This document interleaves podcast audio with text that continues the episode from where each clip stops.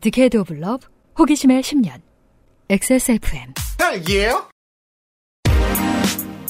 그 아실의 유승균 PD입니다. 자유민주 문화운동 나선 문화자유행동. 알듯 말듯한 동어반복의 제목을 가진 월간 조선 10월호 기사는 새로 탄생한 극우 문화단체의 이야기를 담고 있습니다. 초겨울 헬마우스 코너에서는 박정희 전두환을 타고 흐르는 우파적 문화통치의 기법과 이를 수행하는 사람들의 면면을 알아봅니다.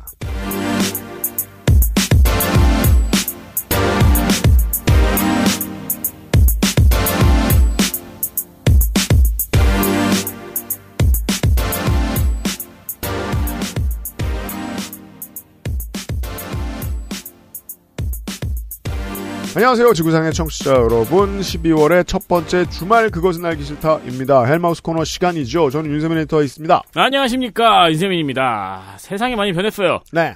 2000년대 중반만 해도 어느 단체 이름이 문화자유행동이다 라면은 아 그냥 홍대에서 바꾸는 예술가들이 만들었구나 싶은 느낌일 텐데 그 우통벗은 손이상쯤이 생각나는 그렇죠. 근데 그게 아니고 자유와 관련돼 있어서 자유총연맹의 자유 같은 그런 단체였어요. 그러니까요. 참고 세상이 얼마나 좁습니까? 이 일을 지금 10년 넘게 하다 보면 이명박이 하는 말이 엄행부가 하는 말이 나올 수밖에 없습니다. 다 아는 사람들이구먼. 이 문화자유행동이라는 단체의 얼굴을 처음 알렸던 분도 제가 몇 달이 건너 알아요. 그래요? 이분이 지난 정권 내내 문재인 정부는 희망이 없다.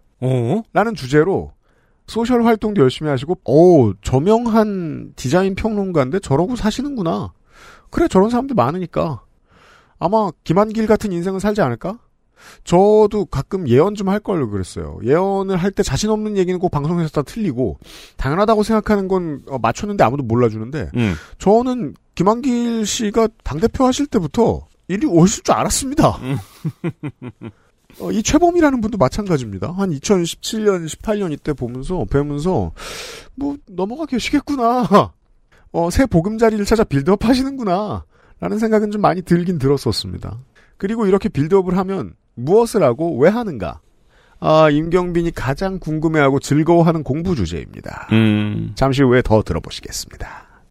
그것은 알기 싫다는 안심하고 쓸 수 있는 요즘 치약, 용산에 아는 가게, 컴스테이션. 대한민국 1호 반값 생리대 29데이즈 고전의 재발견 평산네이처 진경옥에서 도와주고 있습니다. 1년에 한 번씩 꼭 이런 기사 나와요. 용산이 비어가고 있다. 맞아요. 제가 30년째 용산을 출입하는 사람으로서 용산은 바글바글합니다. 근데 근데 나도 개인적으로 옛날에 비하면 조금 옛날에 그립다 싶은 느낌은 드는데 자꾸 옛날 얘기하고 그러는데 전 세계가 다 데스크탑 시장이 죽었어요. 그렇기도 하죠. 그리고 전 세계가 데스크탑 시장이 안 죽었어요. 그렇죠. 선인상가 21동 가시면 바글바글합니다. 그 중에 코너에 가장 한적한 곳에 컴스테이션이 있거든요. 우리 광고주들은 잘 지내고 있습니다. 게임의 나이가 어디 있습니까? 사양이 문제일 따름이지요. 컴스테이션에 문의하십시오. 주식회사 컴스테이션. 요즘 치약 뭐 쓰세요? 요즘 치약이요. 요즘 치약. 까다로운 사람들의 치약. 안심 치약. 요즘 치약. 다른 제품과 원료를 비교해보세요. 다른 제품과 다려낸 방식을 비교해보세요. 진짜가 만든 진짜. 고전의 재발견 진경옥 평산네이처. 하지만 지금은 진경옥 광고. 진경옥 기간은 12월 15일까지. 무슨 행사인지 안 알려주냐? 기존 가격에서 15% 할인 행사를 합니다. 할인이군요. 네. 그냥 깎아주면 사라 이런 얘기입니다. 쿨해요 평산네이처. 12월 15일까지 15% 할인 이벤트를 합니다. 제품을 잘 만들면 홍보는 아무렇게나 한다. 평산네이처 스타일입니다. 그렇습니다. 무엇을? 진경옥을. 네. 중탕에서 끓여낸 전통 방식을 그대로 고집한 경땡고류 중 최고의 존엄을 자랑합니다. 제가 몇 번을 얘기합니까? 이민 1세대 어르신들한테 선물해봐 주십시오. 동네에서 파는 경땡고랑 무엇이 차이가 나는지. 이거를 어르신들께 드리면은 어르신들의 마음을 녹용 생지황, 복령 이름만 들어도 기운이 솟아오르는 훌륭한 초이스. 평시에도 온 동네 약국을 다 뒤져도 당연히 만나기 힘든 믿을 수 없이 저렴한 가격인데 여기서 무려 15%가 더 할인이 들어갑니다. 평산네이처는 할인 별로 좋아하지 않습니다. 늘 할인된 가격이기 때문이죠. 사실 저 같은 자식은 선물 안 드리고 제가 먹어요. 이번 독감 되게 독한 거 아세요? 그렇다면서요? 네, 이번 독감 되게 독하고 독감 나으니까 또 딴 인플루엔자가 지금 유행하고 있어요. 네, 우리 회사에도 지금 고생하는 사람이 있는 것 같은데. 그래서 이 면역력의 부재를 굉장히 실감하게 됩니다. 그렇습니다. 이런 거 챙겨 드십시오. 그렇습니다. 본인과 사이가 좋지 않으면 여러분이 드십시오. 맞습니다. 이게 나도 체력이 있어야 싸우지. 진경옥 할인 뿅.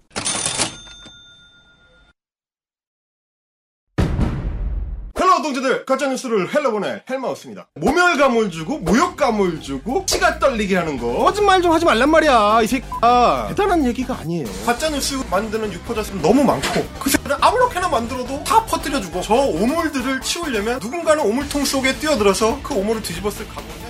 가짜뉴스 확인 과정 헬마우스 코너 팟캐스트 에디션.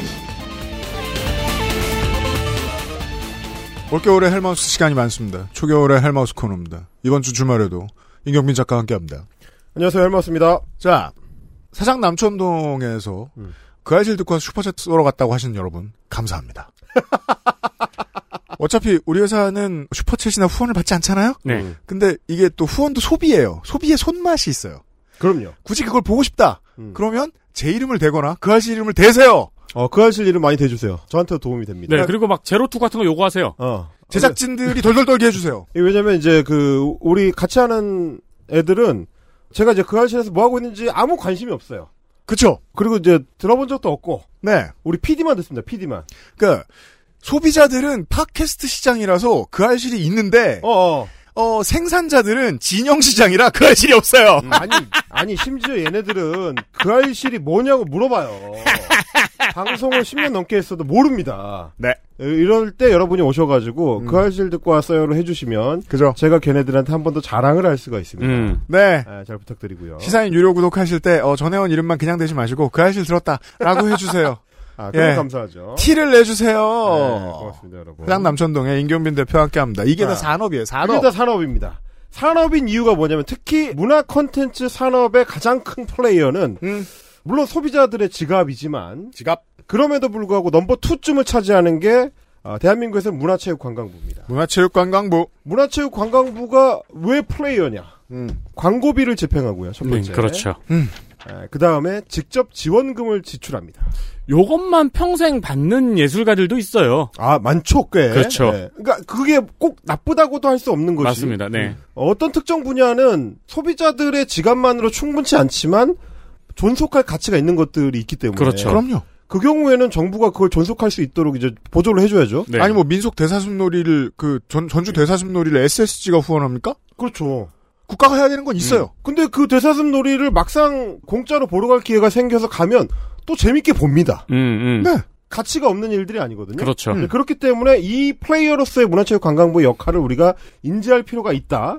근데 그걸 평소에는 우리가 잘 못 느낍니다. 왜냐면 도종화는 유인촌과 다르거든요. 그렇죠. 도종화는 유인촌처럼 생각하지 않고 도종화는 유인촌처럼 말하지 않습니다. 그렇기 때문에 우리가 평소에는 한국문화예술계에서 문화체육관광부라는 정부기관이 정부부처가 어느 정도의 비중을 차지하는지를 잘 모릅니다. 도장관이 뭘로 욕먹었죠? 환빠. 그렇다고 해서 도정관이 환에 퍼주자! 그렇게는 안 한다고. 네. 조금 퍼주려다가 걸리면 혼나거든요. 그게. 그렇습니다. 실제로 조금 퍼주다가 걸린 것 같은 흔적들이 좀 있긴 했지만 어쨌든지 간에 플레이어로서의 문화체육관광부가 중요하고 그리고 그 플레이어를 누가 조종하느냐 누가 지휘권을 갖고 있느냐 이게 굉장히 중요하다는 거를 2023년에 우리가 목도하고 있습니다. 그렇습니다. 15년 전에 문화체육관광부 장관을 했던 사람이 다시 돌아와서 또 문화체육관광부 장관을 합니다. 네. 지옥에서 내가 돌아왔다. 그럼요. 심지어 지옥도 아니야. 재산이 100억이 늘었어요. 그 사이에. 네. 천국에서. 니들은 지옥이었지만 나는 헬조선에 살지 않았어 라는 느낌으로 왔죠. 자, 그분이 와서 임명되기 직전에 조선일보하고 인터뷰를 합니다. 네. 그때 뭐라고 얘기하느냐. 나라 돈으로 국가 이익에 반하는 작품을 만드는 게 말이 되냐. 말이 되냐. 이 모든 단어 선택이 그분답다. 이거는 도종환이 할 수 없는 선택입니다. 도종환은 못합니다. 이건 시인의 선택이 아니에요. 위원장의 선택이에요. 어려운 말이다. 국가 이익에 반한다는 거를 파헤치기가 어렵네요. 그러니까 우리는 뭐냐면 엄밀하게 말을 다루는 사람들, 우리 같은 사람들, 네. 우리 같은 사람들이 봤을 때는 나라 돈의 개념은 무엇인가, 국가 이익의 개념은 무엇인가, 국가 이익이 뭔지도 모르겠는데 국가 이익에 반하는 작품이라는 건 뭔가. 이제 넌 내게 반했어는 아닐 거고. 그렇죠. 네. 국가 이익에 반대한다. 하여튼 뭔가 그게 맞다면 되게 무서운 노래가 된다. 넌 내게 반했어. 그러니까 지원을 끊겠다는 노래가 되잖아. 혹은 넌 내게 반쯤 했어. 뭐 이런 내가 기대한 거는 돈 준 만큼이었는데 충분치 않았어. 넌 내게 반만 했어. 뭐 이렇게 느낀다든지. 넌 내게 반해서는 진짜 무섭네. 숙청 예고 같은 노래네요. 자, 최근 기사를 읽으시기 전에 30년 전 한겨레의 기사를 찾아왔습니다. 30년 전. 91년 6월 11일자 인터뷰입니다. 노동자 정당한 목 찾고 싶다. 전면 파업 연예인 노조 유인촌 위원장. 그렇습니다. 방송사는 우리를 스타다 공인이다 말하면서 출연료 협상에서 일방적 양보를 강요한다. 밉게 보이는 연예인은 방송에 출연할 기회를 주지 않는 것이다. 이게 무슨 소리죠? 방송사에 블랙리스트가 있다는 얘기죠. 그렇습니다. 그러면 어떻게 되는 거죠? 30년 뒤에 내가 만들 테다. 그렇죠. 네.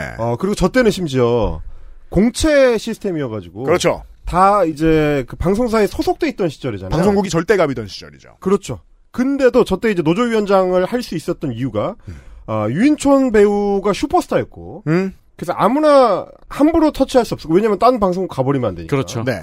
그러다 보니까 그때 제가 이제 유인촌과 관련해서 여러 기사를 찾아봤는데 그 중에 하나가 당시 유인촌 배우의 출연료였습니다. 출연료 그래픽까지 만들어가지고, 어느 방송사에서 그걸 깠더라고요. 출연료 1, 2, 3, 4, 5, 6위 이렇게 해가지고. 근데 그 출연료가, 그 당시 강남의 아파트 값입니다. 월급인데.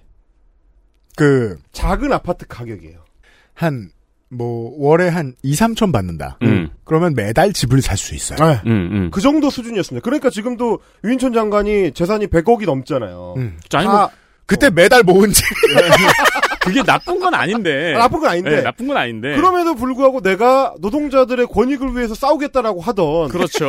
30년 전에 유인촌이 있는 거죠. 그렇죠. 그지만 이제 그는 돌아와서. 이런 말을 합니다. 이렇게 얘기합니다. 조선일보 기자가 물어봐요.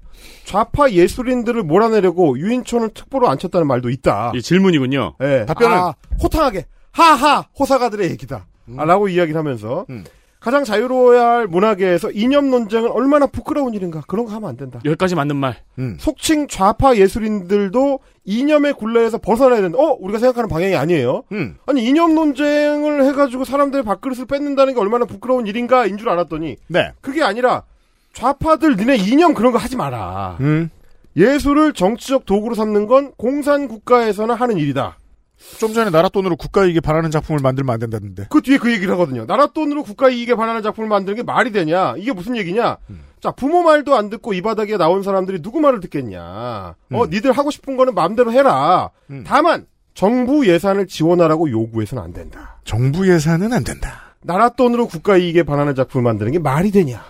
이렇게 가는 겁니다. 네. 자, 이거 알고 있죠. 이 산업 시스템 안에서 플레이어로서의 문화체육관광부가 얼마나 많은 돈을 지출하는지, 그 돈에 의존하는 예술인들이 얼마나 많은지를 잘 알고 있기 때문에, 니네 하고 싶은 거 있어? 그렇게 정치 이념 투쟁하고 싶어? 해! 대신 돈 안 줘. 메이저 시장에도 문체부의 펀드가 들어갑니다. 그럼요. 예. 이 영향력은 정말 절대적입니다. 가끔 이제 영화 관람하러 가시면, 소위 이제 제공, 협찬, 이런 자막이 영화 초반에 그때 유심히 보세요. 문화체육관광부가 뜨는 경우들이 굉장히 많습니다. 그렇죠. 네. 그러니까 시나리오 작업을 할 때라든지, 프리프로덕션 초기 단계라든지 이런 때는, 엔젤 투자로서의 문화체육관광부의 역할이 굉장히. 맞아요. 이 영화가 론칭을 할 수 있을지 없을지, 크랭크인을 할 수 있을지 없을지, 기획 단계에서는 불투명할 때, 그때, 기획 단계에서의 인건비, 기획 단계에서의 빌드업 자금 이런 게 어디서 나오느냐? 공공기관이 아낌없이 퍼줘야지만 그게 불을 댕길 수 있는 거거든요. 영화나 드라마 마지막 스폰서 명단엔 국가 공공기관이 한두씩 꼭 들어가 있잖아요. 반드시 들어가 있습니다. 네. 시청이 들어가 있든지, 그 지자체가 들어가 있거나 문화체육관광부가 들어가 있거나 영화진흥위원회가 들어가 있거나. 근데 결국 다 그 컨트롤의 총괄 기관이 문화체육관광부이기 때문에 장관이 나와서 자신있게 이렇게 얘기할 수 있습니다. 니네 하고 싶은 거 있어? 마음대로 해. 대신 나라 돈으로 국가 이익에 반하는 작품을 만드는 건 안 돼. 그러면은 반대로 국가 이익에 복속하는 작품은 나라 돈으로 된다는 얘기네요? 그런 얘기죠. 나라 돈을 받아서 작품을 하고 싶으면 국가 이익에 반하지 않도록. 그건 누가 측정하느냐? 내가 측정하는데. 그렇죠. 내가 측정하는 기준에서 벗어나지 않는 작품을 하면 돈을 줄게. 따라서 최근에 개봉한 서울의 봄은 극히 드문 나라 돈 한 푼도 안 들어간 작품임을 알 수 있습니다. 모릅니다. 들어갔을 수도 있어요. 그러니까 이제 진짜 안 들어갔을까 싶어서. 평은 좋습니다. 제작 초기 단계 때는 문재인 정부였을 수도 있기 때문에. 네. 아, 그건 가능하죠. 그럼 생각해봐야 돼요. 어쨌든지 간에. 이 회사가 남산의 부장들 만든 회사예요? 제가 갑자기 유인촌을 왜 끌고 왔느냐. 지난 시간의 연장입니다. 자, 문화전쟁이라는 거는 무엇을 목적으로 하는가. 하나는 돈벌이, 하나는 자리 싸움, 또 하나는 나의 개인적 한풀이. 한풀이? 나의 마음을 위로해주는 것. 이런 것들이 다 연동이 돼 있는 건데, 거기에 정치형 예술인 혹은 예술인형 정치인이 나와서. 예술인형 정치인. 앞으로 돈을 벌고 싶으면, 돈을 받고 작품 활동을 하고 싶으면, 내 앞에 줄 서서 검증을 받아. 그렇죠. 시험 봐야 돼. 이런 얘기를 지금 하고 있는 겁니다. 네. 자, 돈벌이와 한풀이 그리고 자리찾기를 위한 그럴듯한 문화 전쟁으로서의 명분을 이야기를 드리고 있는 거고요. 아, 그렇구나. 좌파 예술인 몰아내려고 유인촌을 특보로 안 쳤다는 말도 있다는 말에 호사가들 얘기다. 좌파 예술인은 말릴 순 없다. 그러나 국가의 지원은 안 나간다. 그렇죠. 이 말은 사실 좌파 예술인을 몰아내겠단 말이구나. 잡아가지는 않는다. 그렇죠. 너 구속시키지는 않아. 하지만 뭐라는 내잖아요. 그 따라서 호사가들이 맞다로 읽으셔야 돼요. 그렇죠. 호사가가 말하면 맞다고 보면 된다. 몰아내지는 것이다. 그렇죠. 아, 굶기면 몰아내지죠. 내가 몰아내는 게 아니고 네가 나가는 거야. 너 돈 못 벌어 나가? 그럼 나가는 거지. 뭐 네가 선택하는 거야. 이런 얘기입니다. 자, 그런데 왜 이런 이야기를 끌어왔느냐면 실제 사례로 우리가 가기 위해서입니다. 실제 사례. 문화 전쟁의 자락을 깔았던 것, 뭐 물론 이제 그들이 깔았던 건 아니지만 그런 어떤 문화적 코드. 문화전쟁이라는 문화적 코드가 무엇을 의미하고 그리고 거기에 플레이어로 참여하는 정부기관들이 어떤 생각을 갖고 있는지 특히 보수정부에서는 어떤 일을 할 수 있는지를 지금까지 알아봤다면 실제로 그게 사람들을 어떻게 만드는지를 보겠습니다. 그렇습니다. 실제로 지난 1년 동안 자기 자리를 찾아서 날아오른 인물들이 있어요. 있어요? 그분들의 사례를 하나하나 볼 텐데 자, 이 아이템을 제가 준비를 하고 있을 때 우리 이제 사장 남천동 유튜브 채널의 이 실장. AKA 이 실장. 네. PD님. 우리 네. PD죠. 우리 PD가 또 이제 중앙대학교 연극영화과를 나온 배우 출신이거든요. 그렇군요. 자, 이 양반이 제보를 하나 해줍니다. 네. 제가 이제 최범 씨를 갖고, 문화자유행동의 그 최범 씨를 가지고 이제 머리를 싸매고 있을 때. 그 이야기가 본편인데. 쓱 자기 사례를 얘기를 합니다. 이런 거 있다. 중앙대학교에서 자기가 이제 수업을 들었던 이대영이라는 교수가 있다. 이대영 교수. 사실 연영과에 처음 들어간 뭐 나이 든 신입생도 많습니다만 중대 연영과라는 게. 네. 하지만 대부분 19살, 20살, 21살일 텐데 그때 정치를 뭘 알며 우리 교수님이 원래 뭘 하는 사람인지 경력을 알게 뭡니까? 경력이란 모르죠. 지루한 글자들의 조합일 뿐인데. 그럼요. 하지만 경력을 알고 보면 장난 아닙니다. 이 사람. 아, 이대영 교수라는 사람. 연극영화과에서 수업을 들었고 함께 연극을 만들었던 연출가 출신의 교수거든요. 그렇죠. 근데 이제 여러 에피소드 중에 제가 인상적이었던 게 알베르 까뮈의 정의의 사람들이라는 연극이 있습니다. 이 희곡이 정의의 사람들이 이제 러시아 혁명 때 전후기를 걸쳐서 다루는 사건인데 네. 한 그 러시아 귀족을 암살하기 위해서 모인 혁명가들에 대한 이야기입니다. 그 사람들이 어떤 고민을 하고 폭탄 테러를 통해서 뭐 주변에 휩쓸려서 죽게 될 사람들에 대한 고민이라든지 사람을 죽이고 난 다음 폭탄 테러로 그 암살을 시행하고 난 뒤에 감옥에 갇혀 사는 고민들 뭐 이런 것들이 이제 들어있는 얘기인데 네. 거기서 가장 핵심적인 단어가 정의죠. 정의. 우리한테도 이제는 너무 대통령으로부터 많이 들어서 지겨워진 단어 정의. 그 정의를 부르짖으면서 혁명을 논하던 사람들이 이대영 교수라고 제보를 받은 겁니다. 그렇군요. 이 연극을 너무 사랑해가지고 자기가 수업을 하게 되면 매번 연극 무대에 올리고 싶어하고 학생들이랑 같이 그리고 그 얘기를 술자리에서 늘상 합니다. 항상 혁명을 부르짖고 30, 40대 청취자 여러분들 다 아실 거예요. 학교의 학생회에서 항상 혁명을 부르짖던 사람들 중에 4점 넘어간 사람들 조선일보가 있어요. 그 비슷한 겁니다. 그 부류의 아저씨 중에 한 명인 거죠. 네. 술자리 술 취하면 건배사를 혁명 이런 걸로 하는 사람들. 그렇죠. 그 사람이 좋아하는 그 연극에 이런 대사들이 나옵니다. 스테판이라는 주인공하고 칼리아에프라는 주인공이 나눈 대화인데 스테판이 이제 혁명가 중에서도 강성 혁명가예요. 네. 내 자존심은 나만의 문제예요. 하지만 사람의 자존심, 사람의 반항, 사람이 행하는 부정 이런 일들은 우리 모두의 문제예요.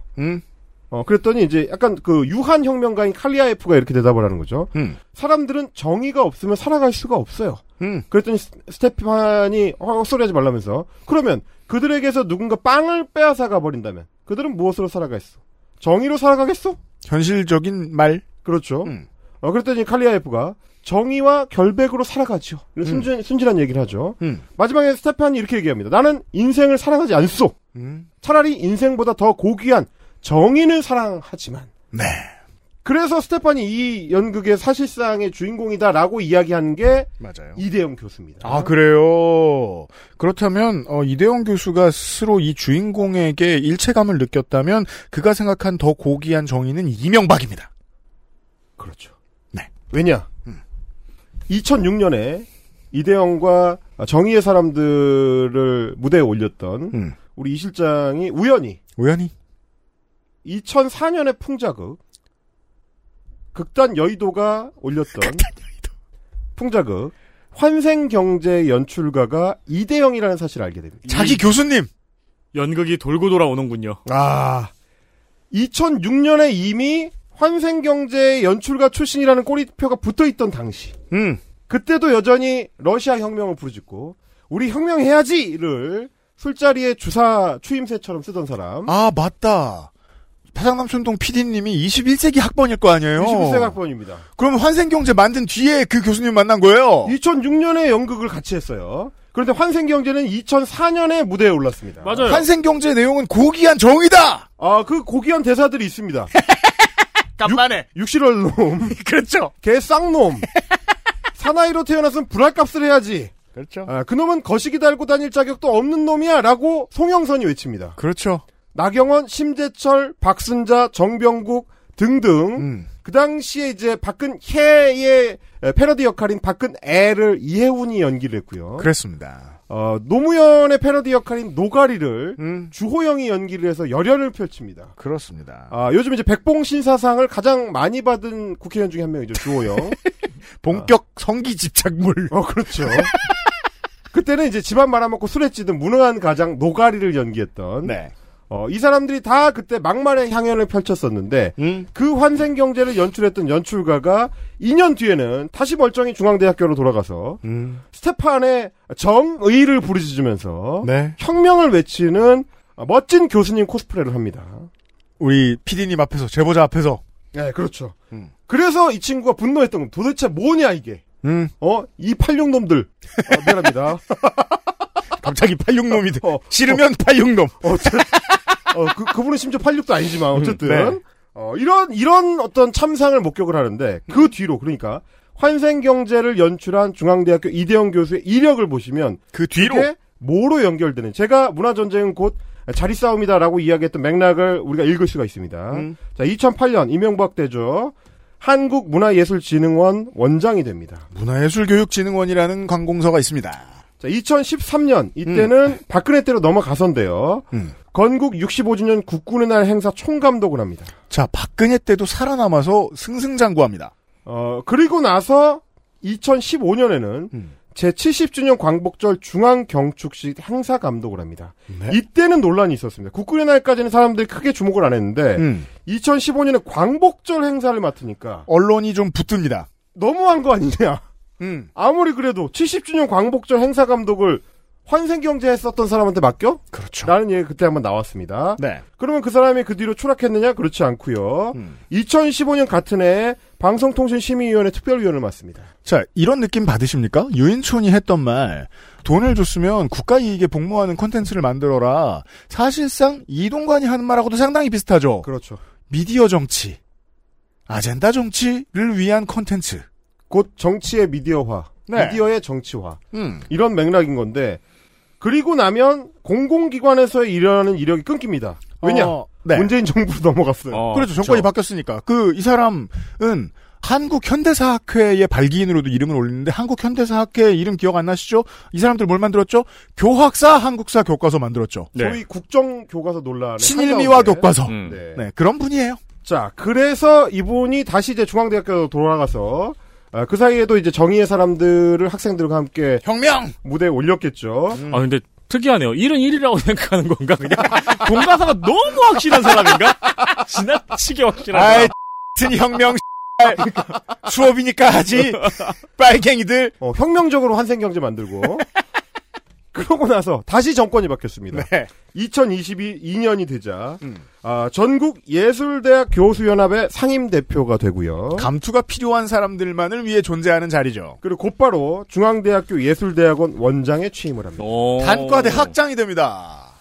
이게 문화전쟁에 적극적으로 참여하는 어떤 사람들의 지향점이기도 하다. 간단한 단면을 보여드리는 시간이었습니다. 그 메이저 미디어는 저는 말하지 못하고 점잖게 접근하는 게 맞다고 생각해요. 저는 뭐 라디오 방송을 얘기하면 김종배 씨의 접근이 옳다고 생각해요. 이런 개인의 욕망을 함부로 건들 수는 없어요. 내가 그걸 봤다고 해서 모든 걸 다 떠들 수는 없어요. 그렇죠. 그러니까 저 같은 사람이 떠들죠. 이 사람이 이야기하는 정의, 이 비슷한 많은 사람들이 이야기하는 이건 정의롭지 못하다, 불의하다라고 말할 때 그들이 말하는 정의의 상당 부분은 나의 이익인 경우가 너무 많다는 겁니다. 진중권 씨 얘기할 때하고 똑같은 얘기입니다. 그래서 네. 다시 진중권이라는 연결점으로 돌아갑니다. 우리가. 나 뒷장 안 보고 말한 거야. 귀신같이 연결이 되네요. 항상 염두에 두고 있어요. 우리 세대는 정말 죄송한 말씀이지만 김규항과 진중권의 자전거에서 벗어날 수가 없습니다. XSFM입니다. 딱이에요?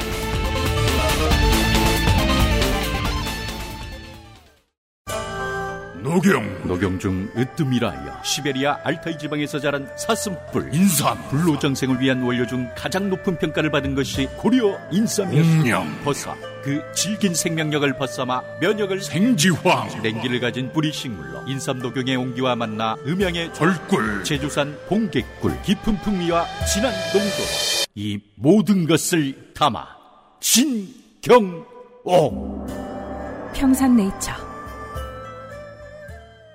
아직도 생리대 유목민? 어떤 생리대를 써야 할지 불안하신가요? 100% 유기농, 발암물질 유해 성분 불검출. 어떠한 피부에도 자극 없이 안전하게. 무화학 수압 가공. 100% 국내 생산. 믿을 수 있는 생리대. 소중한 사람들, 소중한 당신에겐 29데이즈. 유기농 리얼 코튼 울트라 슬림. 스포츠카처럼 강력한 사양의 하이엔드급 PC, 고가의 장비들을 내 손으로 조립하는 일, 시간과 열정, 꼼꼼함과 치밀함이 필요합니다. 초보라면 부작용으로 몸은 관절염을 얻거나 쿨러는 물이 새게 될 수도 있습니다. 컴스테이션을 고민해 주십시오. 이달의 PC로도 커스텀 사양으로도 빠르고 견고하게 만들어드립니다. 액세스몰과 010-8279-5568 컴스테이션을 만나보세요. 주식회사 컴스테이션. 오늘도 평화로운 컴스테이션. 데스크탑이 필요한 가정, 사업장 어디든 가장 적절한 솔루션을 제공합니다. 컴스테이션이죠. 액세스몰에서 클릭 한 번으로 믿을 수 있는 이달의 PC를 받을 수 있습니다. 그렇습니다. 라이젠 5 5600G 에이수스 메인보드 500기가 SSD로 이뤄진 사무용 가정 엔터테인먼트용 PC 모델 1. 이건 이제 여러분 뭐 집에서 일하거나 뭐 엑셀 열거나 뭐 넷플릭스 보거나 하실 때 쓰는 거. 네. 라이젠 7 지포스 3060으로 웬만한 게임은 문제없다 모델 2. 이건 이제 막 덕후가 되고 싶진 않은데 그래도 이렇게 파케문학관에서 뭐 하면 그거 한번 해보고 싶다. 그렇습니다. 하시는 분들. 그리고 PC를 바꿔야지 하고 3년에 한 번씩 말하시는 분들. 라이젠 9 4세대 5900X와 에이수스 게이밍 메인보드 지포스 RTX 4080 16기가 극강의 하이엔드 시스템 모델 3까지 준비되어 있습니다. 이런 큐레이션 모델 1, 2, 3 이런 큐레이션은 이제 그래도 변화가는 세상에 발맞추려는 컴스테이션의 노력이고요. 네. 사실 원래 컴스테이션으로 말씀을 드리면은 고전적인 판매 방식을 가지고 있는 회사죠. 맞아요. 이게 어른들이 요즘 세상에 적응을 못하고 키오스크에 적응을 못하는 이유 중에 하나가 뭘 사든 뭘 먹든 사람하고 이야기를 해야지. 예전에 알던 패턴대로 흥정하고 소비하고 살아야 하는데. 그렇습니다. 그게 됩니다. 네. 특히 여러분 막 철물점을 간다고 생각을 해봐요. 나사 키오스크가 있다고 생각을 해봐요. 아. 150개쯤 사야 맞는 나사를 삽니다. 지름 선택하는데 버튼 150개 있어요. 그렇죠. 그런 부분에서 이 데스크탑 시장은 사실 전통적인 시장이 잘 모르시는 분들에게는 네. 전통적인 판매 방식이 더 어울린다고 할 수 있죠. 하지만 온라인에서도 원클릭으로 구매하실 수도 있고요. 그렇습니다. 그렇게 구매하실 수도 있고 그렇게 구매하시면서 또 추가적인 상담을 요청하실 수도 있고요. 제 노트북이 10포인트 터치가 가능한 i7 1260p의 램이 16기가인 노트북입니다. 10손가락을 다 터치할 수 있어요? 네. 그걸로 뭘 하지? 안마 게임? 아직 한 손가락밖에 안 써봤어요. 네. 다만 두 손가락으로는 할 수 있는 일들이 많이 있어요. 세 손가락이나. 근데 그래도 느려요. 비슷해 보이는 사양의 데스크탑이 압도적으로 쾌적해요. 이 사실은 바뀌지 않아요. 아니 그게 웃긴 게 사양이 조금 더 좋은 노트북보다 네. 사양이 조금 더 낮은 데스크탑이 훨씬 쾌적하게 돌아가더라고요. 네. 아직 데이터 프로세서가 한참 앞서가는 분야들이 정말 많이 있으니까 이걸 모르셨던 분들도 데이터를 한 번쯤 고민해보실만 합니다. 사진 좀만 큰 거 넣어도 다르더라고요. 살면서 데이터를 가져본 적이 없는 20대인 건조 에디터가 얼마나 신나하는지 저희가 설명드린 적이 있습니다. 네. 대답을 맞춰본 다음에요. 액세스몰에서 컴스테이션 이달의 PC를 만나주시고요.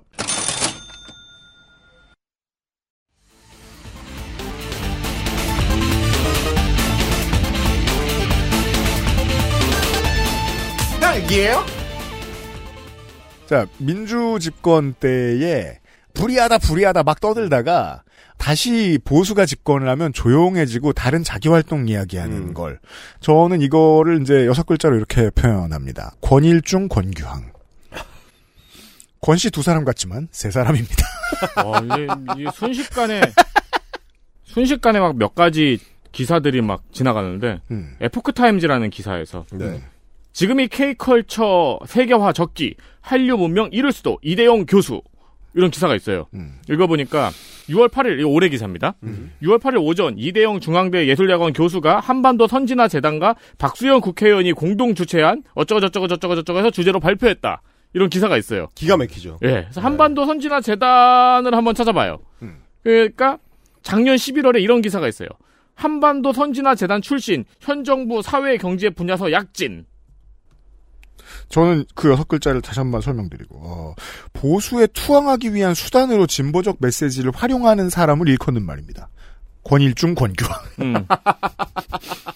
나중에 콘텐츠를 한번 준비해 볼 수 있는지 알아보겠습니다. 아니 여러분도 이제 생각해 보시면 좋은 게 지금 좀 전에도 이대영 교수처럼 대학의 교수 타이틀을 달아놓고 그때그때 정권의 향배에 따라서 어떻게 자리를 대서 움직일 것인가에 대해서 깊이 고민하는 사람들. 행보가 단순히 자리에서 끝나지 않는 것이 좀 전에도 이제 한반도 선진화재단하고 뭔 행사를 했다잖아요. 네. 그 행사의 행사비의 대부분이 결국 인건비인데. 그렇죠. 그 인건비라는 건 이제 강연료로 연결이 되죠. 네. 그런 자금은 그럼 어디서 나오는가를 생각해 봤을 때 한반도 선진화재단 같은 재단법인들은 어딘가에서 후원을 받아야 됩니다. 근데 그 후원들이 주로 어디서 나오느냐? 이를테면 예전에는 전경련이라든지 경총. 네. 네. 경총 이런 데서 나옵니다. 근데 그 재단을 꾸리기 위한 자금을 풀어주는 그 돈을 만들어내는 사람들의 뒤에는 누가 있냐면 이번에 이제 정경련을 부활시켜서 환경협으로 바꾸는 과정에서 참여했었던 김병준 전 총리 후보자, 전 비대위원장 그분이 지금 환경협의 고문을 맡고 있잖아요. 세종에 출마했었죠. 어디 안 가고 사랑의 열매 이사장을 하면서 동시에 한경협의 상임 고문을 맡고 있습니다. 이게 종종 그 보수 정권이 들어온 다음에 중간 선거처럼 치러지는 총선 직전에 출마를 포기하거나 아니면 출마했다가 낙선한 사람들의 스토리입니다. 그렇죠. 출마를 포기할 때도 이유가 있는 거예요. 그냥 기관장 시켜줄 텐데 월급 받으면서 앉아 있지 뭐 돈 쓰지 말고. 그렇죠. 예. 근데 유독 눈에 띄는 게 김병준 전 비대위원장의 행보인데. 윤석열 대통령의 유명한 술 친구고 그래서 굉장히 정치적으로 교감이 깊은 걸로 알려져 있는데 왜 다른 데를 안 가고 환경협에서 그것도 회장직도 아니고 상임고문으로 계속 붙어있는 걸까? 이 의심을 하고 있는 기자들이 있습니다. 근데 왜 그게 의심할 수밖에 없느냐면 환경협에서 집행하는 수많은 지원 방향의 이제 지원금들이 어디로 흘러갈지를 결정하는 데 있어서 중요한 맥을 짚는다. 문화전쟁의 경리부장. 그렇습니다. 그리고 그 자금의 규모는 단순히 문화계에서 끝나지 않고 경제계의 어떤 재단법인 경영계의 어떤 재단법인, 소위 말하는 보수 정치권의 실탄을 제공하는 연구기관들에도 들어가고요. 문화통치를 하기 위해 기업을 끌어다 댕기는 건 박정희 때부터 열심히 하던 짓입니다. 그러니까 그 맥락 안에서 보면 한반도 선진화재단 같은 데는 돈이 굉장히 넘쳐나는 국면으로 지금 지나는 중이고, 그렇죠. 거기서 나오는 여러 콩고물들 중에 하나를 어떤 문화예술인들은 받아먹을 수도 있는 흐름인 겁니다. 그러하다. 이 맥락을 봐야 되는데, 그러면 우리가 왜 진중권과 그의 명저라고 스스로 주장하는 한 번도 경험해보진 못한 나라를 이야기를 해야 되는가. 네. 전환점에 있는 소위 지식인들이 고리를 삼는 장치들이 있습니다. 그게 진중권의 한경나였다면 우리의 메인 DC 이대영의 환생경제처럼 최범이라는 이름, 최범이라는 사람을 우리가 이야기를 해봐야 됩니다. 최범과 문화자유행동에 대한 이야기입니다. 한경나가 결정적 전환점이 되니까 원래 좀 가 있었던 중건이 형이 이제 완전히 가버린 것처럼 그렇게 해서 이제 새로운 진중권의 싹이 터서 발아하는 과정을 우리가 지켜봤죠. 그렇죠. 그리고 뭘 하려고 하는지를 보여준 게 지난 진중권 3년 동안의 이제 궤적이잖아요. 그러면 저걸 해가지고 대체 뭘 하려고 하는 걸까? 그런 궁금증을 돌아오게 한 게 문화자유행동이라는 시민단체의 출범식이었습니다. 문화자유행동의 출범식. 제가 왜 이렇게 이야기를 빙빙 돌리냐면 저도 처음에 문화자유행동이라는 시민단체가 출범하는 줄도 당연히 몰랐죠. 신경 안 썼죠. 그리고 그게 문제가 됐을 때도 최범이라는 이름을 떠올릴 거라고 생각해 본 적이 없습니다. 저는 이제 개인적으로 원래 알았던 이름이라 네. 헉 하고 충격을 받긴 했는데 그쵸. 대부분의 사람들은 그 출범식에 김기현 당대표가 나와서 했던 말에 충격을 받았을 따름이었습니다. 그 얘기가 그때는 이제 심지어 이제 나와가지고 자우림을 공격하는 자우림의 김윤아 씨를 뭐 무슨 개념 없는 연예인이다 이런 얘기를 하는 거에 개념 연예인이라고 하더니 개념 없는 연예인이다 주목을 했죠. 그랬는데 경향신문이 그 행사를 취재하다 보니까 이상한 점을 발견합니다. 그렇죠. 그 행사의 이제 소위 토론회의 발표문 내용을 뜯어보니 이런 내용이 들어있는 거예요. 광화문 광장을 조선시대의 인물이 채우고 있는 것을 보고 아무런 문제의식을 느끼지 못하는 사람을 나는 우파라고 생각하지 않는다. 우파라고 생각할 권력도 자기한테 있었으면 좋겠다니. 오. 그것뿐만 아니고 전체적으로 머리에, 그러니까 이게 좌파든 우파든 내가 좌파든 우파든 머리에 물음표가 너무 많이 뜨는 문장입니다. 이상하잖아요, 굉장히. 네. 광화문 광장에 조선시대 인물이 있으면 안 되나? 이거부터 이상한데. 아니, 호놀룰루에 가서 가메하메하 1세의 동상이 없어졌으면 좋겠다라는 소리를 하면 바다에 던져질 것입니다. 바로 그거죠. 아니, 그게 우파랑 무슨 상관이야? 이렇게 모두가 생각하죠. 거기서 우리는 익숙한 향기를 맡게 되는 겁니다. 자, 조선 미개론과 종족주의. 아하. 이게 이제 앞으로 계속 나오게 되는 거예요. 그렇죠. 그 토론문에 이렇게 써 있습니다. 한국 좌파의 성격은 전 근대적인 집단주의인데 집단주의를 재생산하는 것은 하나는 종족주의, 또 하나는 맹목적 전통 숭배다. 자, 이 레토릭은 진중권이나 김규항, 박권일의 그것과 거의 흡사합니다. 그렇습니다. 좌파 연하는 사람들은 멍청하고 집단적 무의식에 사로잡혀 있는 플라나리아 같은 존재들이라는 믿음을 갖고 있습니다. 그렇죠. 그리고 그들을 하나로 묶는 이 카테고리가 보통 뭐냐? 민족주의거든요. 민족이라는 소리만 들으면 신나가지고 딸랑딸랑하는 바보들이라고 생각하고 있어요. 거의 그 사람들도 반대로 이제 발작 버튼이 눌리는데 민족이 나오면 순간적으로 미개 이렇게 튀어나옵니다. 민족 미개 전국 이렇게 튀어나와요. 삐 하면서 누릅니다. 근데 그게 또 뭐 게르만이나 이쪽으로는 안 가요. 아 그렇죠. 네. 민족 올리고 미개 올리고가 되는 거예요. 팍팍 올라갑니다. 네. 우리가 민족 올려, 미개 올려, 민족 올려, 미개 올려가 되는 거예요. 우리 헬마우스 코너를 통해서 수년 동안 계속 지켜본 것처럼 민족을 곧 미개로 연결하는 사람들은 바로 뭐랑 연결하냐면 그 민족을 일본에 갖다 대는 거에 대해서 굉장히 발작적인 반응을 일으킵니다. 그 사람들이 민족이라는 말에 반응을 하는 것도 사실은 우리가 그걸 보통 일본에 갖다 대는 걸 싫어하기 때문에 발작을 합니다. 그렇죠. 이 연결관계가 다 연결되어 있는 거라서 저희가 이 사람들을 지칭할 때 그래서 혐한 일봉이라고 하는 거죠. 그렇죠. 한국적인 것을 혐오하고 일본을 추앙하는. 한민족을 왜 갑자기 혐오하지를 이렇게 따라가지고 자박 차분한 걸음을 가다 보면은 한반도 지배가 정당하다는 것으로 꼬린을 하게 돼요. 그렇습니다. 네. 그리고 그 사람들의 이력을 살펴보다 보면 소위 봉건 타파를 통해서 근대를 이룩하자라는 구호를 외친 구좌파들의 흔적과 만나게 되거든요. 그래서 이 말을 자세히 읽어보다 보면은 문화 대혁명이랑 너무 똑같아져요. 아, 그렇죠. 예. 네. 그래서 이제 공자 사당 때려부시고. 예, 네, 그래요. 민족주의를 배척하고. 그래서 공산주의로 새로운 근대를 만들자. 이 구호와 만나게 되는데, 그래서 그 사람들이 좌파를 그렇게 아는 척을 하는 겁니다. 왜냐면 자기가 해봤으니까. 그렇죠. 해봤다고 믿으니까. 이상하게 김기현을 따라가다 보니까 마오쩌둥과 만나게 되는 거예요. 그렇습니다. 근데 우리가 이 사람을 왜 만나게 되느냐. 이 최범이라는 사람, 이 글을 쓴 사람. 이 사람이 한 말. 사실상 좌파가 말하는 민족주의는 종족주의다. 이영훈? 그렇죠. 문화 우파는 대한민국의 정체성을 재생산하는 진보 전위 세력이 되어야 된다. 일단 전위적인 소리입니다. 매우 아방가르드다. 이 얘기를 따라가면 네. 문화 우파는 진보 세력이 되어야 한다. What? 심지어 진보 중에서도 진보 전위 세력이 되어야 된다. 진보 전위 뭘까? 아, 왜냐하면 나는 여전히 좌파라는 섹시한 타이틀을 포기할 수 없기 때문에. 그렇죠. 아, 나는 진보 전위 세력인 거지 진보를 포기한 게 아니다. 그러니까 진중권의 유아적 장난감이잖아요. 이 진보라는 단어는. 그렇습니다. 나 이거 안 놓을래.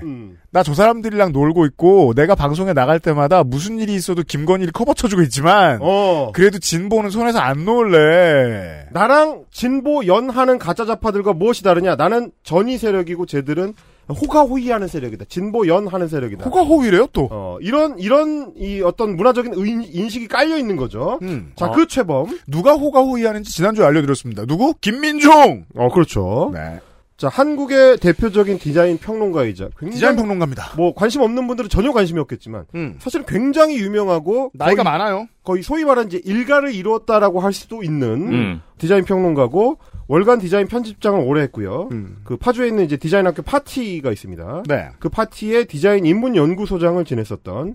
그리고 이제 80년대부터 소위 민중 디자인 쪽에 오래 연구를 해왔던 대표적인 좌파 지식인으로 분류되던 사람입니다. 그렇습니다. 그 최범이 문화자유행동의 공동 대표로 이런 발표문을 써서 발표를 했을 때 물론 뭐 경향신문에서는 그렇게까지 깊이 들어가진 않았지만 저나 우리 이제 UMC 같은 경우는 약간의 충격을 받는 거죠. 네, 원래 알았으니까 이런 사람인지.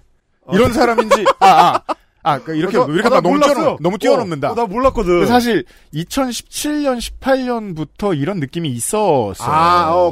디자인을 학문으로 하는 것도 뭐 그렇게 큰 의미가 없는데. 그죠. 거기서 디자인을 평론하는 사람은 얼마나 흥미가 없겠습니까? 그런데 거기서 이제 변절을 하는 것까지 제가 관심을 가지지 않았어가지고 저는 약간 충격받았고 제가 기억하는 최범은 2000년대에 글 쓰던 최범 아저씨여서, 그때 뭐 여러 이제 구조주의 철학이니 뭐니 이제 이런 글들, 쌉스러운 글들을 이제 보다 그렇죠. 보면, 그 중에 이제 하나 지나가는 글들 중에 하나 섞여 있거든요. 네. 뭔지 잘 모르겠지만 연락 간지나게 쓴다 뭐 이런 거. 그렇죠. 그러고 지나갔었기 때문에, 그 사람이 2018년에 뭐 하고 있었는지 몰랐다가, 2023년에 경향신문에서 만난 거죠. 아니, 조선시대 인물이 광화문을 채우고 있는 게 뭐가 문제야? 그니까요. 라는 나의 문제의식. 근데 이분은 뭐라고 하느냐? 세종과 이순신을 위대한 조상이라고만 생각한다면 그는 근대 국가가 무엇인가에 대해서 아무것도 모르는 사람이다. 자, 이게 얼마나 엘리트주의자가 삐지고 망가졌을 때 얼마나 사람이 단순해지는가를 보여주는 징표죠. 문장에서 만이라는 글자만 집어넣으면 내가 지칭하는 모든 사람들이 무식해진다는 믿음이 있어요. 그렇죠. 이건 나만 아는 거. 예. 니들은 모르는 거. 위대한 조상이라고만 생각하는 사람들이 있다. 땡땡이라고만 생각하는 사람은 없어요, 세상에. 아, 그럼요. 사람들이 최종 판단을 자기처럼 안 내릴 거라고 착각하는 사람들을 우리는 지난 3년여 동안 만나왔습니다. 가장 대표적인 요 레토릭. 세종과 이순신을 그냥 위대한 조상이라고만 생각하면 너는 근대 국가가 뭔지 모르는 사람이야. 윤서인입니다. 정확하게 윤서인입니다. 아, 헬마가 처음 만들었던 세계관이 잘된 건, 꽤 잘 만든 거였나 봤나요? 왜 제가 자신있게 얘기할 수 있느냐? 심지어 우리가 이 아이템을 다뤘습니다. 네, 삐져나오는 놈이 없어. 아, 그럼요. 세종이 그 전주의 씨여가지고 뭐 전라도 출신이다. 라는 식의. 기억나시죠, 여러분? 와. 그죠? 그래서 위화도 회군을 한 거는 일부러 북한에 쳐들어가지 않으려고 그런 거다. 그럼요. 그 얘기, 무슨 뭐 역사 뭐 유튜버들 뭐 이런 것들 저희가 윤서인의 저작권에 있었던 애들 다 다뤘습니다. 야, 근데 이게 대단한 게 윤서인은 톨킨이 돼가네요. JRR 톨킨도 언어를 만들었죠. 그렇죠. 그리고 그 세계관으로 전 세계에서 먹고 살고 있잖아요. 중간계죠, 중간계 지금. 네. 그의 중간계에 지금 최범이 있습니다. 그 세계관이 기가 막힌 세계관이었나 봐요. 다만 이제 문장과 어휘 구사력에 있어서 윤서인과 최범의 격차가 있을 뿐이지. 그렇죠. 본질적으로는 똑같은 의식을 공유합니다. 어렵게 썼다고 윤서인 같지 않은 것이 아니라. 아니, 이 최범이란 분은 2017년 11월에 경향신문에 그 슬레이트 지붕을 초가 지붕 걷어낸 슬레이트 지붕을 단발령에 비유했어요. 예, 비유해서 비판하고 막 그랬었는데. 그건 이제 디자인적으로 별로였나 봐요. 그랬나 봐요. 네. 근데 슬레이트 지붕은 성면 때문에도 안 되는데. 이걸 다시 한 번만 재미없게 분석해드리고 넘어갈게요. 근대 국가가 무엇인가에 대해서 진보연하는 새끼들이 아무것도 모르니까 세종과 이순신을 위대한 조상이라고 말하지라는 말은요. 근대 국가를 인정하지 못하는 사람은 다 민족주의자, 종족주의자, 피해습에 휘둘리는 사람, 민족주의 이전의 구시대를 그리워하는 멍청이라고 지금 설정해 놓은 거예요. 그렇죠. 최범 씨가. 이거는 아까 에디터가 얘기 잘해줬어요.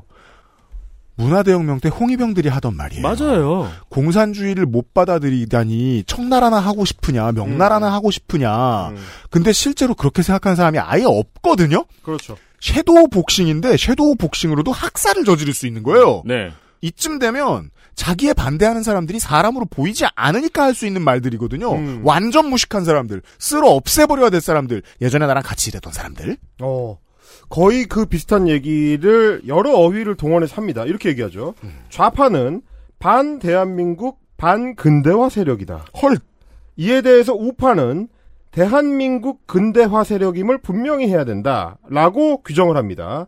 이게 사실은 윤서인적 세계관의 확장입니다. 그리고 이게 마치 뭔가 그럴듯한 것처럼 어휘 구성을 했지만 실제로는 광화문에서 우리가 그렇게 익숙하게 들어왔던 태극기 집회에서 울려 퍼지던 그 말들을 요약해 놓은 겁니다. 네, 혐한 일봉 중 혐한 단계에 해당하는 레토릭 되겠습니다. 그래서 좌파가 반근대화인 근거가 없고 넘어가지 않나요 지금? 이유는 뭐냐면 민족주의를 좋아하는 종족주의자들이기 때문에. 세종이나 이순신이나 세워놓고 앉았으니까. 그럼요. 반일이라서. 그렇죠.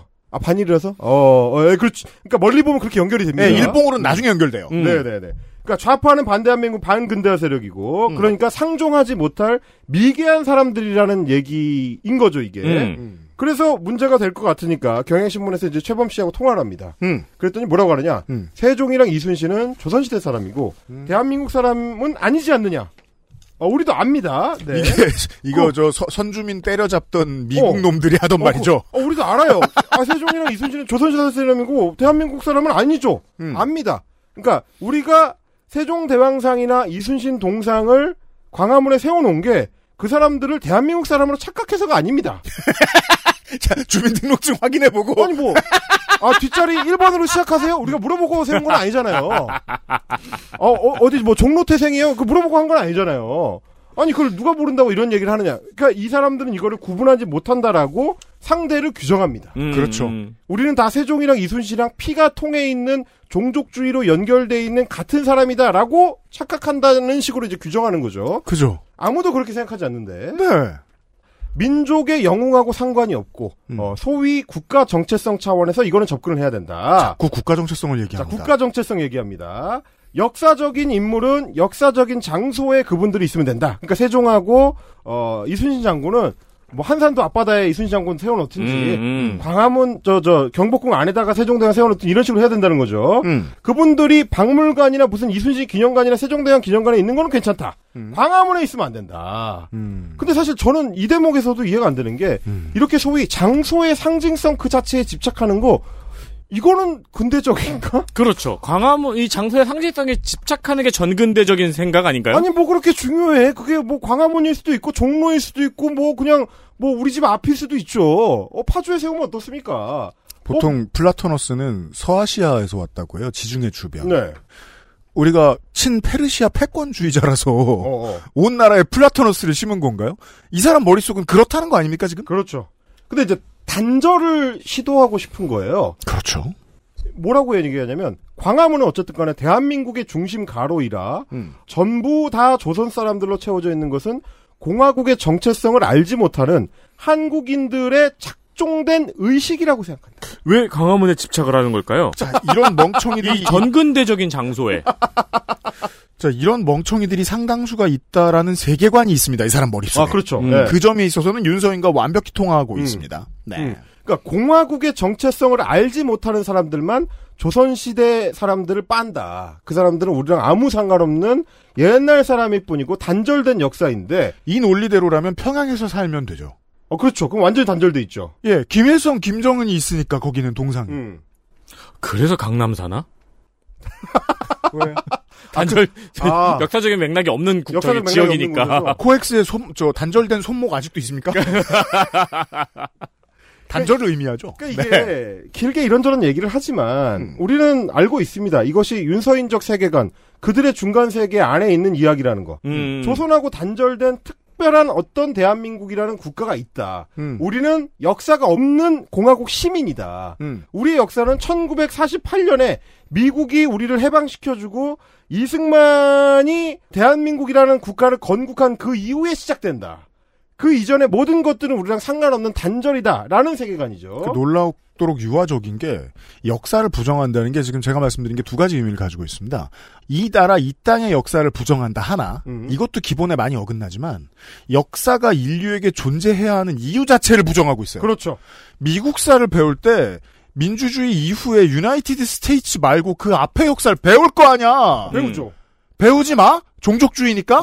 착종된 멍청이들이니까. 그렇게 주장하는 거 아닙니까? 그리고 이제 여기서 선택적인 게 발생한다는 거를 우리가 이제 뭐 많은 시간을 통해서 확인을 해봤었지 않습니까?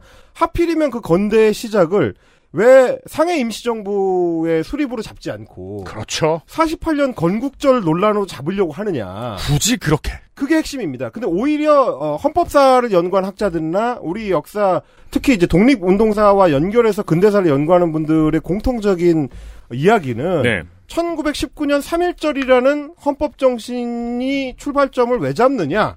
그때 우리가 왕조 국가와 완전히 단절되고 공화국 정체로서의 시민주의를 수립했기 때문이다. 그렇죠. 그렇죠. 3.1 독립운동에서부터 임시정부로 이어지는 그 흐름 속에서 우리가 조선이라는 왕조와 완전히 단절되고 대한민국이라는 민주공화 정체성에 모두가 합의했기 때문에 거기서부터 우리의 출발점을 잡는다라는 건데 네. 그걸 무시하고 자기가 그렇게 강조하는 공화국의 정체성, 대한민국에는 국가 정체성 거기서 그걸 빼버리고 48년 건국 이후로 광화문을 규정하려고 하는 거 그거 자체가 황당한 주장이다라는 얘기를 여러 사람들을 통해서 이제 확인할 수가 있는 거고요. 그러니까 이 말씀을 안 드릴 수 없는 게 우리 권일중 권교황이 어려운 말로 이걸 논파하려고 하니까 되게 똑똑해 보이는데 실제로는 최범 씨가 하고 있는 말하고 똑같거든요.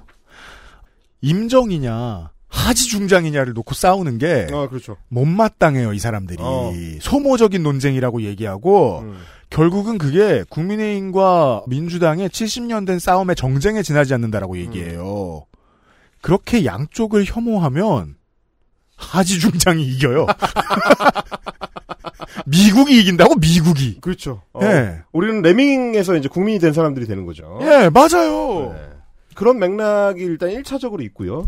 그리고 그렇게 좋아하는 소위 근대화, 시민국가, 공화국 정체성을 이분은 분명히 서구 자유민주주의 선진국에서 아마 찾으려고 할 겁니다. 그럴 건데. 그걸 마음속에 품고 있을 거고요. 그런데 그 국가의 어느 수도에 가도 소위 민족 영웅을 동상으로 세우고 있지 않은 나라가 없습니다.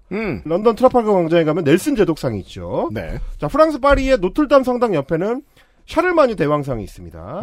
그리고 베를린의 운터덴 린덴 거리에 가면 프리드리히 대왕상이 있어요. 그럼 뭐 어떻게 공화국의 정체성을 알지 못하는 독일인들의 착정된 의식이에요. 아니 뭐 어떻게 더 할까요? 그 뭐 미국 가면은 뭐 의회 앞에 인디언상이 있습니다. 네. 뭐 어떻게 뭐 더 얘기할 수 있을까요? 징기스칸 상도 있고요. 그럼요. 그러니까 이거는 어떻게 보면 이제 우리가 그동안 뭐 몇 년에 걸쳐서 살펴봤던 것처럼 오히려 이 사람들이 갖고 있는 어떤 기묘한 컴플렉스가 낳은 자격지심 그 결과로 삐뚤어진 어떤 내성이 드러나는 거다. 심성이 드러나는 거다. 요렇게 볼 수밖에 없는 거고 아무리 그럴듯한 표현을 사용을 하려고 해봤자 님의 자장권은 이영훈의 반일종족주의를 벗어나지 못한다. 라는 얘기를 할 수밖에 없는 겁니다. 그렇습니다. 생각보다 많은 물기를 거슬러 올라가는 김문수의 후예들. 그중에 결국 최범 씨도 끼게 되었다. 그리고 첫 시간에 말씀드렸던 게 뭐죠? 돈이 있겠죠. 그렇습니다. 어딘가에는. 네. 이 가능성. 말하자면 최범은 왜 갑자기 돌았는가? 이게 아닙니다. 2017년, 18년부터 있었던 어떤 조짐들, 그리고 그 조짐들이 이 엉뚱한 문화전쟁에 소위 존경받던 디자인학자를 뛰어들게 한 거, 디자인평론가를 뛰어들게 한 거, 그 맥락을 좀 같이 살펴볼 필요가 있습니다. 네. 자, 이미 잠재해 있던 조짐들을 저는 2016년 3월에 한 글에서 발견을 했는데요. 네. 크리틱이라는 이제 웹진에 발표된 글입니다. 크리티칼이라는 웹진입니다. 아, 크리티칼. 예. 네. 아, 소녀상과 미술 담론. 아, 벌써 이제 소녀상과 네, 소녀상이 나오니까 아, 여러분 다들 이제 눈치채셨죠. 네. 혐한 일뽕의 일뽕이 출발점입니다. 혐한에 그렇죠. 앞서서 일뽕이 있습니다. 이미 6, 7년 전부터 이거 했나봐요, 이 사람이. 자, 소녀상과 미술 담론에서 다루고자 하는 건 뭐냐? 소녀상의 예술학 토론회를 통해서 본 한국 진보 미술계의 의식. 이게 이제 부제입니다. 소녀상의 예술학 토론회를 통해서 봤는데 왜 봤느냐? 자기가 거기 참여를 했어요. 참여했어요. 토론자로. 그리고 다른 토론자들한테 박살이 납니다. 그렇죠. 왜 뻘소리를 하냐? 대판 깨집니다. 박살이 납니다. 심지어 일본 학자도 여기 참여했는데 거기서도 똑같이 박살이 납니다. 자, 사람이 속이 좁으면 이준석식 미디어 플레이를 하게 됩니다. 어디 가서 깨지고 온 다음에 내가 지지 않았다는 걸 말하기 위해서 라디오에 출연해요. 그렇습니다. 비슷하죠. 대신에 이 사람은 글을 따로 씁니다. 소녀상의 예술학 토론회를 통해 본 한국 진보 미술계 의식은 미개하다. 미개하다? 이렇게 가는 겁니다. 이 글의 목적과 방향성이라는 거는 결국. 그러면서 이야기하는 게 뭐냐면 이제 우리가 이제 이 파장권을 다시 같이 좀 살펴볼 필요가 있는 게 성상민이라는 이제 문화평론가가 있죠. 이 사람이 이렇게 평가를 했습니다. 디자인평론가 최범은 소녀상과 미술담론, 소녀상의 예술학 토론회를 통해 본 한국 진보 미술계 의식이라는 글을 통해 박유하의 제국의 위안부 이상으로 강력한 논조로 소녀상을 비판했다. 이렇게 요약을 했습니다. 네. 아, 근데 저는 이 글을 이제 검색하다가 발견했을 때, 아, 성상민 씨가, 오, 거의 뭐, 박유하급으로 최범을 취급하면서 비판을 하는 거구나라고 생각했는데, 글을 보니까 그게 아니더라고요. 그럼요. 박유하의 제국의 위안부 이상으로 강력한 논조로 소녀상을 비판하는 시각이 괜찮았다. 아, 좋아서. 그럴 필요가 있다. 홍가한가다. 그 정도로 좀 엄밀하게 이 소녀상 문제를 볼 필요가 있다. 우리가 민족주의만 빠져있을 때가 아니다. 그러니까 박유하 교수 놀랍도록 안타까운 것이, 저는 본인도 본능적으로 알고 있을 거라고 언제나 생각하는 사람이지만 낮은 확률로 본인이 모르고 있을 수 있거든요. 이렇게 우파의 아주 좋은 장신구가 되었다는 사실을. 아, 그렇죠. 저는 본인이 알고 즐긴다고 믿고 있습니다. 저 크리티칼에 나와 있는 최범의 글을 일부 읽어드릴게요. 저희는 매주 매체와 다르게 심리학을 본다고요? 나는 기본적으로 진보 미술계에 속하는 사람이지만 그거 굉장히 강조합니다. 이거 진중권식 코러스죠. 여러 번 나옵니다. 그 진영 내에서는 아웃사이더로서 민족주의적인 경향에는 반대하는 사람이다. 그렇죠. 자, 섀도우 복싱을 하고 있는 바보라서 따돌림을 당하는 건데 사실 나는 혼자 멋있는 걸 알고 있는 멋있는 아웃사이더다고 얘기를 하고 있습니다. 비평지에 글을 내는데 자기 입장 얘기하고 자기 멋있다는 얘기를 하는 걸로 봐서 이미 자격이 없어요, 이 사람. 아, 그렇죠. 요거 말씀드리고 싶었고요. 그러므로 나는 소녀상이 갖는 민족주의적 표상에 대해 매우 비판적이다. 나는 재현이라는 개념을 중심으로 소녀상을 해석한다. 그럴 때 두 개의 문제틀이 만들어진다. 하나는 재현의 정치학이고 또 하나는 재현의 미학이다.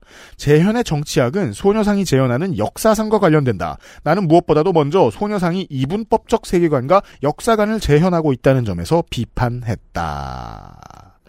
일뽕이란 말씀입니다.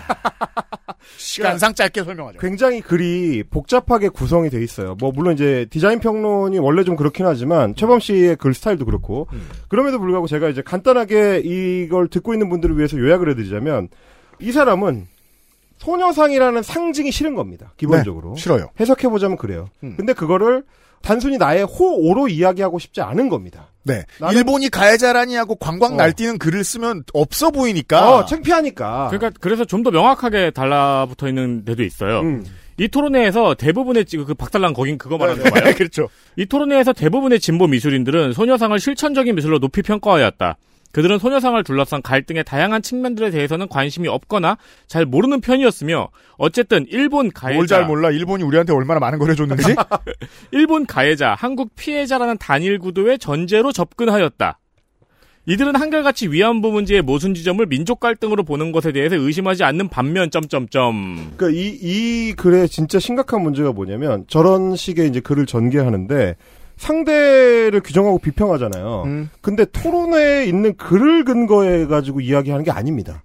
토론몰이나 발제문이나 뭐 이런 거를 근거해서 이 사람은 이렇게 썼는데 이건 이렇게 해서 문제다라고 이야기하는 게 아니고 자기가 받은 인상을 중심으로 해가지고 지금도 그런 맥락이거든요.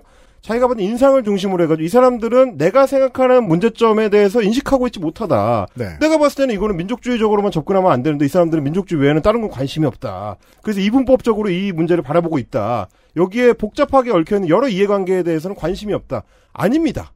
그 토론회의 발제문이나 토론문을 보면 그런 맥락들이 당연히 다 들어있고요. 네. 아니 여기 학자로 참여하는 사람들이 바보도 아닌데 평론가들은 당연히 경계해야죠. 내가 사실 민족주의자라서 이런 거에 신나하나? 라고 스스로 경계해야 돼요. 그리고 실제로 그런 얘기들이 다 그 글 안에 들어있는데 네. 그 부분을 짚어서 지적하는 게 아니라 내가 받은 인상, 어떻게 보면 나한테 어그레시브하게 말을 했던 그 사람들에 대한 어떤 감상이 충분히 들어있는 날 패다니 그런 글을 지금 쓰고 있는 거고요. 그래서 얼마나 아픈지 알아? 문제가 뭐가 되냐면 소녀상을 뭘로 자꾸 규정하려고 하느냐 민족주의적 표상으로 스스로 규정을 하고자 합니다. 그렇죠. 실제로는 그게 아닌데 실제로 소녀상, 평화의 소녀상이라는 타이틀에서도 드러나듯이 그리고 뭐 그 미학적으로 이 소녀상이 잘된 작품이냐 아니냐 혹은 뭐 미학적으로 잘 만든 작품이냐 아니냐 인체 비례가 뭐 잘 됐냐 뭐 이런 걸 떠나서 네. 그 상징이 맞느냐는 문제부터 틀리고 들어가는 거거든요. 네. 평화의 소녀상을 민족주의적 작품으로만 해석하는 사람은 지구상에 존재하지 않습니다. 평화의 소녀상을 민족주의적이라고만 해석하는 사람들은 전쟁 범죄를 두둔하는 중입니다. 그렇습니다. 그 극단적 이분법으로 가두려고 하는 사람들이야말로 극단적 이분법의 성봉장들이에요. 그렇습니다. 여기서 계속 강조하는 게 극단적 이분법으로 이 문제를 바라본다. 한국을 피해자로 규정하는 극단적 이분법 사고를 한다. 그게 나다. 이 얘기거든요. 근데 어디서부터 틀리냐면 한국이라고 자꾸 뭉뚱그리려고 해요. 그렇죠. 평화의 소녀상은 구체적으로 종군 위안부로서 끌려갔었던 성범죄, 전쟁범죄 피해자들의 구체화된 상입니다. 상징이에요. 여기에는 구체적 피해자가 존재하고 그 사람들의 이름이 있습니다. 전쟁범죄에 반발하는 것도 예술이 하면 안 되는 거예요. 그렇다면 최범의 세상에서는. 그렇습니다. 평화의 소녀상이 대표하는 거는 그 피해자들 한 사람 한 사람의 이용수의 이름이고 김복동의 이름이거든요. 그리고 그건 한국 안에 갇혀있지 않습니다. 그렇습니다. 그 사람들은 한국이 아니에요. 네. 그 사람들이 한국이 아니고 네덜란드 피해자도 있고 일본 피해자도 있고 대만 피해자도 있고 물론 단순히 국적에 갇히지 않는다라는 문제가 아니고 각 개인의 피해 서사가 그 안에 들어있는 것이기 때문에 전 세계가 거기에 공명하고 베를린에도 평화의 소녀상을 그렇죠. 세우고 미국에도 세우고 필리핀에도 세우고 인도네시아에도 세우는 거거든요. 이건 전쟁 범죄에 대한 표상인 거죠. 그렇습니다. 전쟁 범죄와 그 구체적인 피해자들의 피해에 대한 문제고 어떻게 사과를 받을 것인지 어떻게 배상을 받을 것인지 어떻게 역사에 기록할 것인지에 대한 문제를 하나의 상징으로 만들어낸 것이라서 존중받는 작품인 것인데 그걸 자꾸 민족주의의 표상이라느니 이분법적인 재현이라느니 거기에 피해자들의 피해를 구체적으로 재현하지 못하고 있다느니 이런 얘기들. 네. 이거 어려운 말로 이야기하고 있지만 이렇게 표현하고 있습니다. 자, 소녀상에 드러난 이분법적 세계관은 세계에 대한 인식을 단순화하고 이러한 인식에 기반한 예술은 재현의 진한함에 대한 의식 없이 상투화된 키치가 되어버리고 마는 것이다. 키치래요? 아니, 소녀상이 키치입니까? 키치적인가요 이게? 심지어 상투화된 키치라고 합니다. 상투화된. 그러니까 말하자면 이 작품에 품격이 없다는 얘기를 하고 싶은 그 말을 하고 싶은 그렇죠. 거예요. 자기는 이 작품이 굉장히 품격 없는 천박한 작품이다. 나는 천박하게 보인다. 굉장히 예술적인 어떤 성취가 떨어지는 작품이다. 난 그렇게 느껴. 근데 왜 니네는 여기에 동조하지 않아? 니네는 이분법적인 사고를 하고 있기 때문이야. 니네는 민족주의에 경도돼서 한국과 피해자를 동일시하고 니네가 다 피해자라고 생각하니까 일본이 단순한 가해자니까 니네 이거 무조건 좋아해야 된다라고 믿고 있는 거 아니야? 굉장히 흥미로운 비평 방식인데 작품 자체의 비평을 하는 게 아니고 작품에 긍정하는 대중을 분석하는 데 거의 모든 힘을 다 쏟네요. 그렇습니다. 규정하는데. 근데 우리가 대중을 규정하는 데 힘을 쏟았으면 그나마 이 글이 읽어볼 만하다고 제가 차마 말씀을 못 드리겠지만 그래도 읽을 수는 있어요. 네. 그러니까 불쾌감까지는 주지는 않습니다.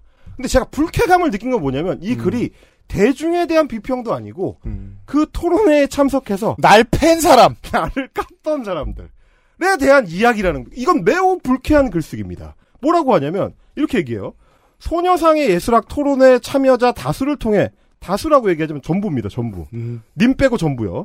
소녀상의 예술학 토론회 참여자 다수를 통해 드러난 현실 인식과 예술 의식은 결국 한국 진보 미술계의 수준을 증명하는 것이다. 야, 본심은 진보에 들어가 있습니다. 여기에 각주가 달려있어요. 5번 각주 뭐라고 달려있느냐. 나는 이들의 의식을 한국 진보 미술인 다수의 의식으로 치환해도 틀리지 않다고 생각한다. 자, 이렇게 되는 겁니다. 자, 한국 그죠. 진보 미술계는 나의 이 고결한 의견에 동의하지 않는데 그들은 천박한 예술 의식에 기반하는 민족주의자들이기 때문이다.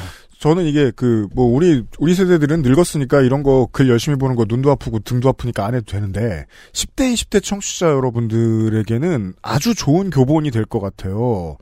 평론이랍시고 쓰는 글쓰기에 허점을 찾는 연습을 하는데 되게 도움이 되실 겁니다. 완벽한 교본입니다. 네. 방금 이 문장, 진보 미술인 다수의 의식으로 치환해도 틀리지 않다고 생각한다는 이 문장, 이건 평론이라고 부르면 안 되고 뒤끝이라고 불러야 돼요. 아, 그렇죠. 앙심이죠, 앙심. 이런 뒤끝 때문에 이 평론이 이렇게 뒤틀린 거거든요. 이런 뒤틀린 세계관으로 저도 흉내내 볼 수 있습니다. 월스트리트에 있는 황소와 소녀상. 그렇지.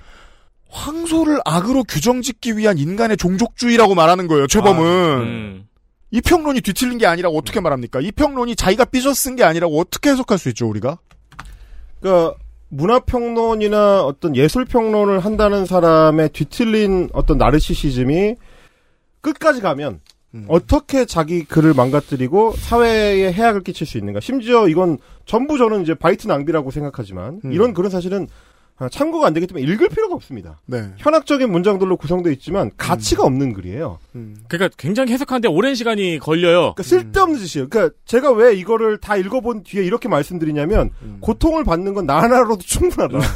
어차피 여러분들이 이 글을 만날 가능성은 거의 제로에 수렴하지만 그럼에도 불구하고 앞으로 어쩌다 만나게 될 이 비슷한 글들, 최범류의 예술가인 척 혹은 평론가인 척하는 많은 글들이 이런 식으로 되어 있기 때문에 네. 보면 그냥 피해버리고 무시해도 된다라는 말씀을 드리는 거고요. 네.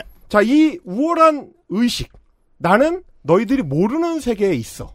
나는 너희들이 모르는 걸 알고 있어. 그렇죠. 나는 너희들이 무시하고 있거나 혹은 모르는 척하고 있는 그거를 자신 있게 용기 있게 말하는 사람이야. 너희들은 착종된 멍청이들이지만 이 우월의식이 글을 쓸 때는 개고를 하니까 최대한 억제가 됩니다. 그렇죠. 가려지진 않아요. 걸러지지도 않아요. 못 가린다고. 못 가려. 네. 각주 5번으로 똥을 싸잖아요. 네. 그 못 가리는데 그럼에도 불구하고 그 우월의식이 노골적으로 튀어나오는 거는 기자들의 마이크가 갔을 때입니다. 그걸 다음 시간에 얘기하도록 하겠습니다. 기자들은 그거 찾아내는 전문가기 때문에. 전문가입니다. 잘 구슬려요. 네. 자, 보자고요. 평론가로서 임경빈이 공익에 부합하며 대중을 매도하지 않는가. 임경빈은 맨날 이런 얘기를 합니다. 여러분은 안 보셔도 된다. 너무 더러워서 이건 저만 보면 된다. 그건 여러분이 무식해서라고 생각하기 때문입니까? 아닙니다. 말 그대로예요. 제가 실제로 여러분이 보면 안 된다고 말하는 걸 다 보고 오잖아요.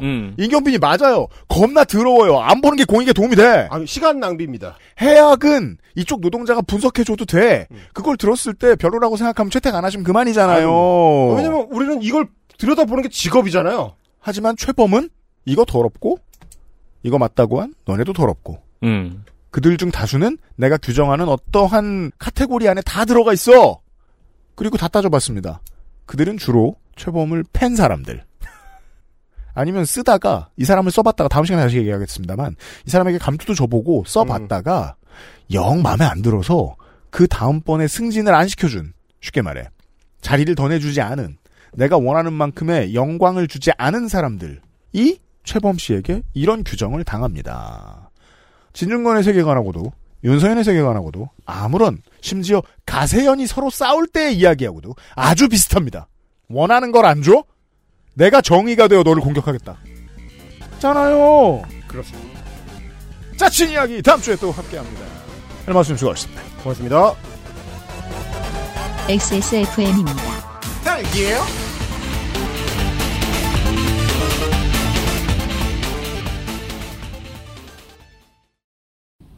과일 먹을 거였으면 양치는 이따 하지 그랬어. 어? 왜? 맛있는데 과일? 방금 이따 끈 거 아니야? 이가 막 시리고 혀가 마비돼서 과일 맛을 못 느낄 텐데. 아, 요즘 치약 모르는구나. 자연 유래 성분만으로 만들어서 입안을 자극하지 않거든. 오, 요즘 치약은 다 그래? 아니, 요즘 치약만 그렇지. 요즘 치약. 하루 3번 자연으로 만든 치약. 성분부터 효과까지 안심치약, 요즘치약. 아직도 생리대 유목민? 어떤 생리대를 써야 할지 불안하신가요? 100% 유기농, 발암물질 유해 성분 불검출. 어떠한 피부에도 자극 없이 안전하게 무화학 수압 가공, 100% 국내 생산, 믿을 수 있는 생리대. 소중한 사람들, 소중한 당신에겐 29데이즈 유기농 리얼 코튼 울트라 슬림. 자, 끝으로 저희가 그 중국 이야기를 좀 했더니, 물론 가끔씩 구조 신호라든가 대체 그 아저씨를 어떻게 들어요? 뭐 이렇게 중국에서 오는 사연들이 있는데, 중국에서 온 사연을 하나 소개를 해드리죠. 김지훈 씨 감사합니다. 메일을 보내주셨습니다. 광동 지역에 살고 있는 청취자입니다. 요즘 아주 날씨 좋겠네요. 예전에는 VPN을 켜지 않으면 아예 듣는 게 불가능했으나 몇 달 전부터는 팟빵에서 청취가 가능해서 듣고 있습니다. 야, 중국은 속이 좁아요, 역시. 우리를 용서하는데 몇 년 걸린 겁니까, 지금? 6년 걸렸나요? 참네. 여기는 코로나 때 굉장했었습니다. 아, 네. 일단, 중국의 청취자분들 축하드리고 감사드리고요. 계속해서 우리 방송을 VPN으로 돌아서 들어주셔가지고. 코로나 때 굉장했습니다. 2020년 4월에는 아무런 전조도 없이 외국인에 대한 모든 비자를 취소했었습니다. 살고 있는 외국인을 추방하진 않았지만 외국에 나가 있던 외국인은 근 1년 동안 입국을 불허했습니다. 지금은 풀렸습니다만 한동안 단기 비자들은 발급이 안 됐죠. 환자가 나오면 더욱 난리였지요. 그래서 이제 고생한 게, 홍콩에서 본사를 쉔젠이나 광저우로 옮긴 회사들이 되게 많았는데, 지사를. 네. 여기 직원들이 갑자기 한국에서 못 돌아온 경우가 되게 많았습니다. 예. 한국 기업들도 고생 정말 많이 했습니다. 환자가 나오면 더욱 난리였지요. 밀접 접촉자, 확진자도 아닌 밀접 접촉자가 가까이 간 인원이 있을 경우 그 인원이 사는 아파트 한동은 전체 격리입니다. 와, 한동이 밀접 접촉자만 있어도? 이게 중국 전역에서 이랬고, 특히나 인구 밀도가 높은 도시에서는 더 그랬고, 심지어 이제는 이제 종속이 되어버린 홍콩도 이런 비슷한 조치를 취했었습니다. 이게 근데 실제로 이 나라가 밀접 접촉자를 전부 다 발견할 수 있는 시스템이 없어가지고 그나마 살았던 거지. 그러니까 이러면 사실상 사람들을 더 죽이는 정책인 게, 저 중국의 대도시들은 땅이 좁단 말이에요. 그렇죠. 홍콩만큼은 아니지만, 마카오만큼은 아니지만 비좁은 아파트들이 많잖아요. 거기에서 가둬놓으면 다 걸리라는 거예요. 그렇죠. 코로나에 걸린 인원들은 소셜에 인민재판을 당했죠. 상하이, 성도, 시안 등 인구 1000만이 넘는 도시를 완전 봉쇄하기도 했습니다. 크게 폭동이 났던 것은 말씀하셨던 신장권도 있긴 하지만 광저우의 봉쇄가 더 크다고 생각합니다. 사실 신장에 관한 것은 여기 뉴스에 잘 나오지 않기 때문에 중국인들은 잘 모릅니다. 맞아요. 광저우는 물류도시입니다. 그렇죠. 우리가 알리에서 하는 모든 것들은 어디 들러있습니다 하면 광저우에 있죠. 네네. 광저우 봉쇄도 전체 도시를 하지 못하고 이들 기준으로는 최소한으로 했다지만 도시경제가 마비되기엔 충분했습니다. 그 후에는 폭동이었지요. 경찰차를 뒤엎고 장갑차가 도시 안으로 진입하는 것이 중국 내 소셜로도 볼 수 있었습니다. 폭동을 빨리 진압하기도 했지만 그 후 조치도 신속했습니다. 모든 걸 한 번에 다 풀어버렸습니다. 마스크도 QR코드도 그 모든 정책들은 외국에서 들어오는 사람에 대한 격리를 제외하고 모든 게 폐지되었습니다. 이게 그 이란의 히잡 민주화 운동하고도 비슷하죠. 집회가 크게 일어나면 탄압을 많이 하는 정부는 겁을 먹어서 한번 탄압을 한 다음에 다 풀어줍니다. 네네. 예. 네. 그리고 나서 다시 조일 기회를 노리죠. 중국도 그랬던 겁니다. 아니, 전두환의 3S도 비슷한 기조였잖아요. 맞습니다. 그런데 결론이요? 2주 동안 코로나에 광풍이 불었지요. 그러니까요. 그러니까 그 팬데믹에 대처하는 행정이 얼마나 조심스럽고 섬세해야 하는지를 보여줍니다. 한국이 정말 이상했던 거예요. 2020년대 초에는. 거의 모든 인원이 코로나에 걸렸고 병원에서도 그 어떤 것도 처방해주지 않았습니다. 약은 모자랐었죠. 저는 그 전에 약을 사둔 게 있어 괜찮았지만 약을 구하지 못했던 사람도 많았습니다. 지금에야 이렇게 웃으며 얘기하지만 장모님과 1살짜리 아이만 밀접접촉자 때문에 집에서 격리당했을 때는 정말 눈앞이 캄캄했습니다. 커뮤니티에 보면 걸린 분들 이야기, 환자가 나온 지역을 고속도로로 지나가서 QR코드 컬러가 변하는 바람에 격리해야 했던 분들 이야기. 어마어마한 이야기가 끝도 없습니다. 아, 그 일정 지역을 지나갔다고 해서 GPS 기반으로 해가지고 휴대폰에 저장이 되나 보네요. 네. 지금 이준석 씨하고 신당을 차리고 싶어하는 진보 정치인 일부들은 모를 거예요. 팬데믹에서 정치의 역할이 얼마나 중요했는지. 그렇죠. 와, 근데 이거 이분 스토리를 보니까 바이오 해저드 프롤로그 같지 않아요? 실제로 그런 느낌을 많이 받았죠, 이분과. 네. 네. 한국만 돌그랬을 따름입니다. 감사드리고요. 저희가 물류의 중심에 살고 계신데 저희가 선물 하나 못 보내드릴까요? 선물 보내드릴 수 있을 것 같아요. 근데 먼저 근데 저희가 보내드릴 수 있는 선물이 먹는 건 아니에요. 옷밖에 없기는 하죠. 거의 왜냐면 액체류 먹는 게 아니어도 액체류가 그죠? 많아서 광저우에서 저희의 옛날 티셔츠를 입으실 수 있도록 네네 예 알아봐드리겠습니다. 입을 수 있을까요? 그럼요. 거기 뭐 저 정치적인 구호가 들어있다고 하기엔 너무 우리 마스코트만 있잖아요. 근데 우리 옛날 티셔츠 같은 경우에는 네. 그 앞부분이 백지라서 백지 혁명을 의미할 수 있거든요. 뭘 적으세요? 앞면에다가. 네. 김지훈 씨 감사드리고요. 21 아웃이라고 적으세요. 다음 주 이 시간에는 요즘 내흉이 심각한 그래서인가? 언젠가부터 뉴스 섹션에 정부 말 잘 듣는 업체들이나 정부 말 잘 들을 것 같아 보이는 기자들이 쓴 기사만 올려주기 시작한 카카오의 이야기를 전혜원 기자가 엄청 자세하게 준비해 올 것입니다. 카카오의 이야기요? 네. 아, 그리고 주말에는 여전히 헬마우스가 할 얘기가 남아서 헬마우스 코너로 인사를 드리도록 하겠습니다. 한국에 계신 여러분들 추위에 단단히 대비하시길 바랍니다. 가스비가 많이 올랐잖아요. 그렇습니다. 네. 집에서 네. 내복들 입으시고 외투들 입으시고 그러고 지내셔도 괜찮습니다. 제 얘기가 맞습니까? 틀립니까? 나라의 돈이 늘어나면 늘어날수록 공공인프라를 쓰기가 점점 더 어려워집니다. 그러게요. 이런 것에 저항할 필요가 있습니다. 기억만 해두시고 531에서 다시 뵙겠습니다. 그것은 알기 싫다였습니다. XSFM입니다.